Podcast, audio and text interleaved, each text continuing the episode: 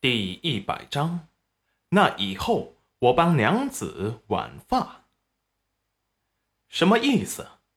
赵宝业实话，他是外人，那他们，所以，所以元军兄说姑娘是别人家的童养媳，早就嫁了人，而那个人就是你。赵宝业声音有点拔高，惹得周围的人回头观望打量。齐云冉还搞不清状况，裴元君跟赵宝业说他是别人的童养媳。裴元君云淡风轻的看着赵宝业，安抚的说道：“宝业兄稍安勿躁，我可没有骗你。冉冉本来就是我的童养媳，从十二岁就嫁进了我们裴家，并且我们还有个五岁的儿子，叫裴景轩。”赵宝业一颗玻璃心要碎掉了，手指哆嗦的指着裴元君：“你、你们、你们！”一下子气晕过去了。他买了裴元君娘子卖的野伤参，送给了他相公。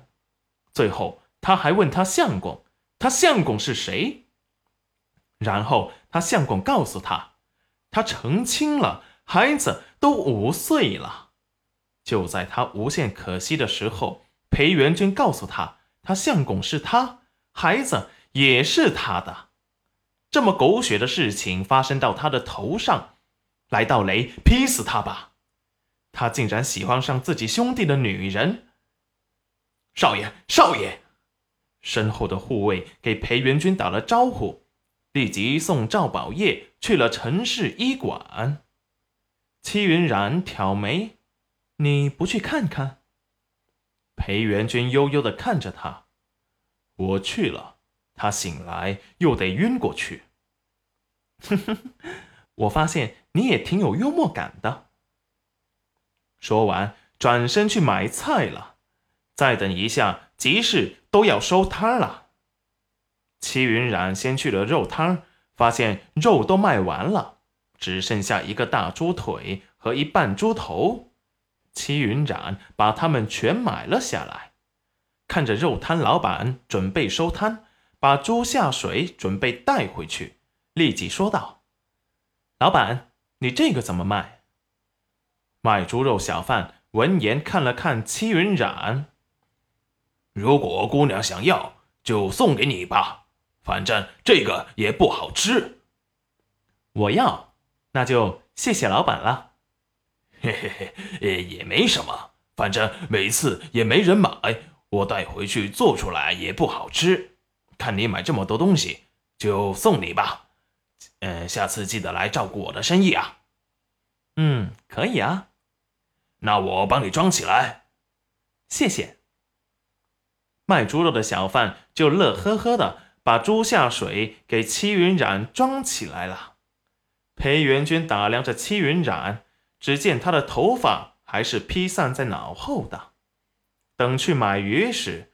裴元君突然状似无意的说道：“娘子，你有没有觉得天已经热了？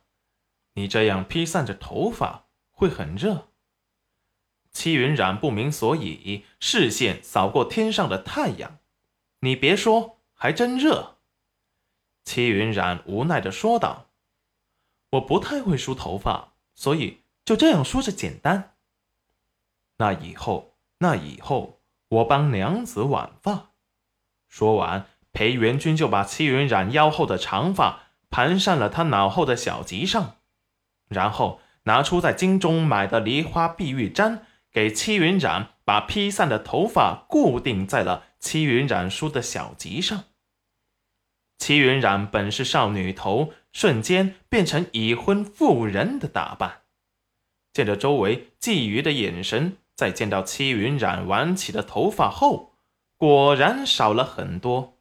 裴元君的唇角终于露出了满意的笑意。戚云染感觉把头发挽起来，果然凉快不少。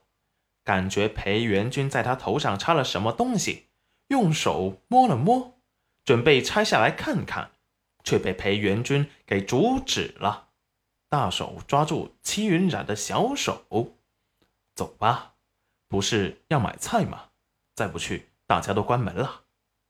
戚云染立即也想到了，不再纠结头发，而是快速的去买明日请人插秧需要准备的菜了。